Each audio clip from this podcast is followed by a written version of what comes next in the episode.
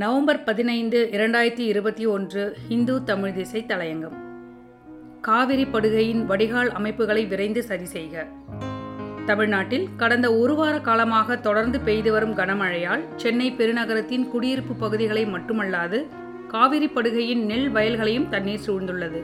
நீர்நிலைகள் ஆக்கிரமிப்பு நீர் வழித்தடங்கள் அழிப்பு என்று சென்னையில் தண்ணீர் தேங்கி நிற்பதற்கான அதே காரணங்கள் காவிரி படுகைக்கும் பொருந்தும். சென்னையில் பாதிக்கப்பட்டிருப்பது குடியிருப்பு பகுதிகள் என்பதால் பெருங்கவனத்தை பெற்றுள்ளது. காவிரி படுகையில் தாழ்வான பகுதிகளில் அமைந்துள்ள குடியிருப்புகள் பாதிப்பை சந்தித்துள்ளன என்றாலும் பெருமளவில் விவசாய நிலங்களே பாதிக்கப்பட்டிருப்பதால் அதன் தீவிரம் உணரப்படவில்லை. தஞ்சாவூர் திருவாரூர் நாகப்பட்டினம் மயிலாடுதுறை ஆகிய மாவட்டங்களை உள்ளடக்கிய ஒருங்கிணைந்த தஞ்சையில் நீர்ப்பாசன வாய்க்கால்கள் நரம்பு மண்டலத்தைப் போல் பின்னி பிணைந்துள்ளன.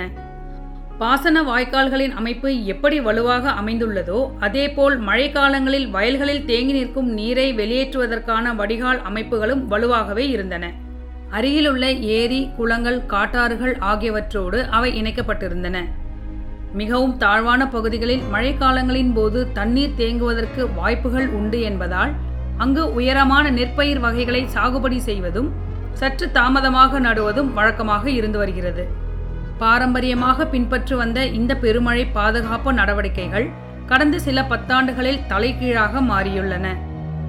காவிரியில் உரிய காலத்தில் தண்ணீர் கிடைக்காத ஆண்டுகளில் குறுவை தாளடி பட்டங்கள் மாறிப்போயின. ஆழ்துளை கிணறுகளை நம்பி விவசாயம் செய்யப்படும் பகுதிகளில் மழை வெள்ளம் குறித்த முன் யோசனைகளும் இல்லாமல் போயின. அனைத்துக்கும் மேலாக சாகுபடி நிலங்களுக்கும் கட்டுமனைகளுக்கும் இருந்து வந்த வேறுபாடுகள் குறைந்து கொண்டே வருகின்றன. கிராமங்களின் மேல்நிலப் பகுதிகளில் குடியிருப்புகளும் தாழ்வான பகுதிகளில் சாகுபடி நிலங்களும் இருந்து வந்த நிலை மாறி சாலைகளை முன்வைத்தே இன்று கட்டுமனைகள் முடிவு செய்யப்படுகின்றன. மாவட்ட தலைநகரங்கள் மட்டுமன்றி நகராட்சி பேரூராட்சிகளை சுற்றியும் கூட புறவழி சாலைகள் போடப்பட்டு வருகின்றன. புறவழி சாலைகளை திட்டமிடும்போது நீர்நிலைகளின் ஆக்கிரமிப்பின் பின்விளைகளை குறித்து உரிய கவனம் செலுத்தப்படுவதில்லை. சாலைகளையொட்டி வேக வேகமாக உருவாகி வரும் புதிய குடியிருப்புகளால் பாசன வாய்க்கால்கள் வடிகால் வாய்க்கால்கள் என எல்லாமே தடைபடுகின்றன. காவிரி படுகையில் பல்லாயிரக்கணக்கான ஏக்கர் பரப்பளவில் நெல் சாகுபடி செய்யப்படுவதால் வடிகால்களின் கட்டமைப்பில் ஏற்பட்டுள்ள இந்த தவறுகளின் பாதிப்புகளை தெளிவாக உணர முடிகிறது. காவிரி படுகை மட்டுமின்றி தமிழ்நாட்டில் வளர்ந்து வரும் அனைத்து நகரங்களின் புறநகர் பகுதிகளுமே இந்த பிரச்சனையை வெவ்வேறு அளவில் சந்தித்து வருகின்றன.